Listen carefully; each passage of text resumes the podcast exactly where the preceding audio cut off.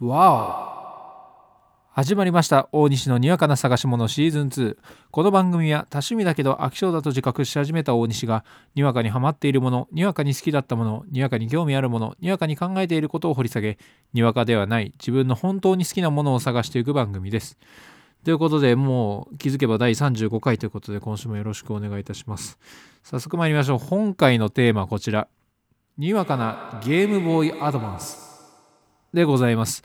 ということで意外とねゲームの話題35回目にして初めてかもしれないですね。はい。あんまりやってこなかったなっていう印象だったんでちょっとここからちょくちょくゲームの話題とかもやっていきたいなと思うんですけどもまずまあそれの一発目ということで今日はねゲームボーイアドバンスの思い出についてねちょっといろいろ喋っていきたいなっていうふうに思います。まあゲームボーイアドバンスってね僕がね人生で一番やり込んだゲーム機なんですよ。小3の誕生日プレゼントとかで買ってもらってそっからね中3ぐらいまでねずっとやり込んでました。でソフトとかもなんか友達からもらったりとかあるじゃないですか小学生の時とかなんかソフト交換するみたいなのをやってて13本ぐらいになってたんです気づけば。そうで結局まあなんで辞めたかっていうとあのその当時入ってた部活中学校3年生の時に入ってた部活の後輩にですねあのソフト13本と本体が入ってるあの自分のね遊んでる時に持ってた袋を丸々仮パクされまして消滅しました。はい。あの後輩に仮パクされるっていうちょっとなかなかねあのパンチの効いた終わり方なんですけどちょっとそれでゲームボーイアドバンスをねやり込むところは終わってしまってですね唯一残ってたのがね DS の持ってたんですよ。であのあそこなんか初期のやつモデルはゲームボーイアドバンスのカセット入れれたんですけどそこにたまたま入ってた、あのー、ポケットモンスターサファイアですね、はい、唯一残ったサファイアをまあそのゲームボーイアドバンスやり込んでた終盤はだいぶねやってたんですけどレジロックレジアイスレジスチルみたいななんかポケモンがいたんですよ。でそれを捕まえるにはなんかジーランスを捕まえなきゃいけないみたいな感じだったんですけどジーランスっていうのがねなかなか捕まえられなくてで見つからないしで全然ね進まなくてでなんか祠みたいなやつを進んでいくんですけどそこがねなんか展示が書いてあるんですよ。まあそれを解読するみたいな感じなんですけどあの冷静に考えてそのボコボコして指で触って読み取る展示をゲームボーイアドバンスの画面上で読ませるってさなかなか鬼畜なことしてこない。あのポケモンの作ってる会社さん。そう。展示を読むってなんだよってなって。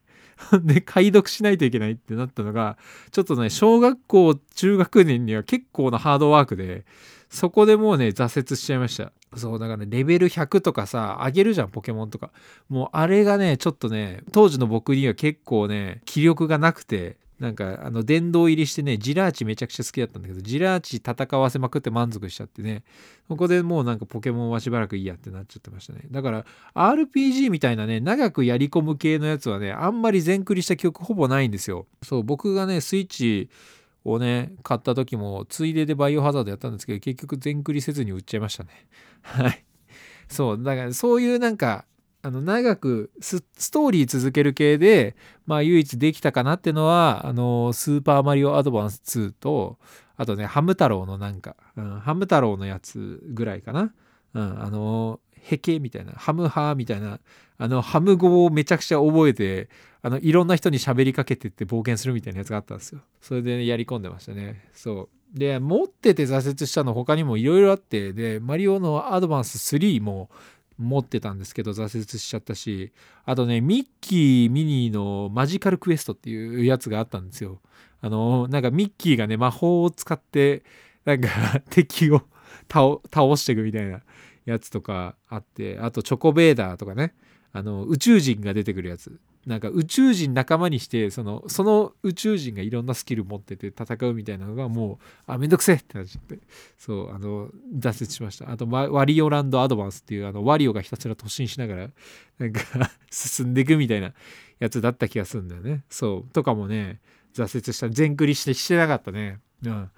でそんな中でですね僕があの一番ハマったソフトがですねメイドインワリオなんですよね。はい、皆さんご存知でしょうか？まあ、えっと、今ね、スイッチで、あの、お裾分けるメイドインワリオっていうやつが最新作がねあのちょっと前に発売されてたんで、まあ、メイドインワリオ自体知ってる人もいると思うんですけどそれのね一番初期のやつをね僕は一番やり込んでましたねしかもなんかあれなんですよ回るメイドインワリオっつってなんかあのゲームボーイアドバンスのカセットなんだけどなんか白い物体みたいなやつがあの備わっててあのゲームボーイアドバンスの筐体自体をすごいなんか振るっていう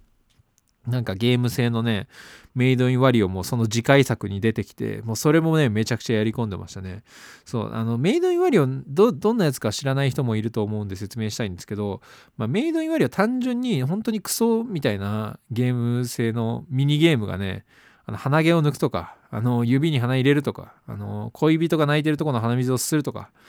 あの 本当にちょっとしたミニゲームがあのめっちゃ入ってるっていうだけなんですけど。そうだからすぐ終わるから一つのゲーム。だから自分にはそれが多分ね合ってたんでしょうね。あれクリスマスの時にもしかしたら言ったかもしれないですけど僕のね家に来たサンタさんがねあの遊戯王と間違えてたあのメイドインワリオです。はい。僕がメイドインワリオ頼んだら遊戯王来ちゃったっていうやつね。はい。一応なんかそのキャラごとにミニゲームのカテゴリーが分けられててでそこのステージを全部クリアしたら最終的にワリオにたどり着いてでワリオの面もあのミニゲームをクリアしたら、まあ、全クリですみたいな感じなんだけどで結局そのミニゲームがいっぱい内蔵されてるから図鑑みたいなやつがあってでそこの図鑑の中でその同じミニゲームを何回連続だったらクリアみたいなあの規定回数が設定されてるんですよ。でそれの規定回数クリアしたらそのミニゲームの図鑑の上のとこにちっちゃい花丸がつくっていうのがあって俺はもうその花丸を全部のゲームにつけたくてひたすらやり込んでましたね。同じミニゲーム25回とかもひたすらやり込んでてそうそれでねずっと時間潰してた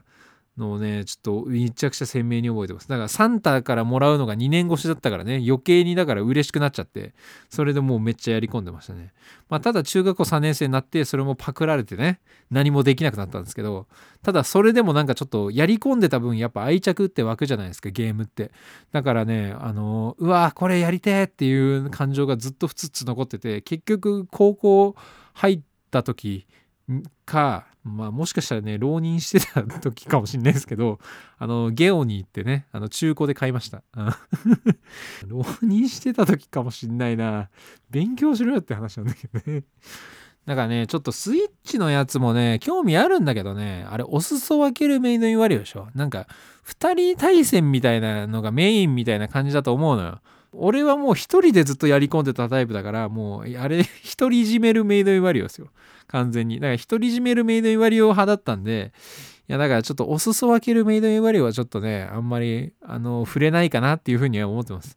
まあだから一緒にね、やってくれる人とかもしいたらね、あの、ぜひ僕の方までご連絡くださいということで、皆さんもね、思い出のゲームとかいっぱいあると思うんですけどもね、なんかどういうゲームが思い出に残ってますでしょうかね。まあこの際、久しぶりにやり込んでみるのもね、楽しいです。僕もなんかあの、10年ぶりにあの、初期の DS 立ち上げるとかね、たまにやったりするんでね、お家にね、過ごす時間も結構増えてきたかもしれないんでね、そういうのも昔のゲームとか掘り起こしてやってみるのもいいんじゃないでしょうか。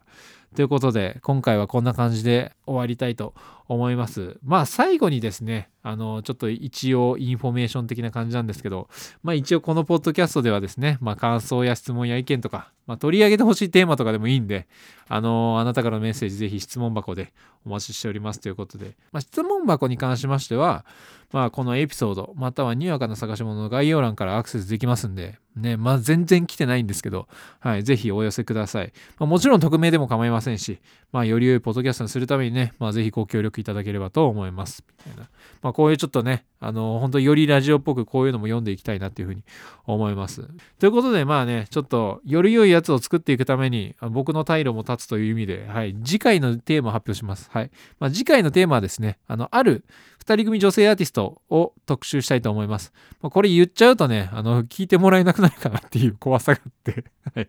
はい。あの、音楽の話します。はい。音楽の話をね、したいと思います。僕はね、ちょっとこのアーティスト最近めちゃくちゃハマってて、なんかね波があるんですよ。あのハマってる時ハマってない時っていうねあのめっちゃ聞き込む聞き込まないの波がある2人組の女性アーティストいましてそれについてちょっとねいろいろ喋っていけたらなというふうに思います。アニソンです。はい。ということでまた来週お聴きいただければと思います。ここまでのお相手は大西でした。また次回お会いいたしましょう。バイバイ。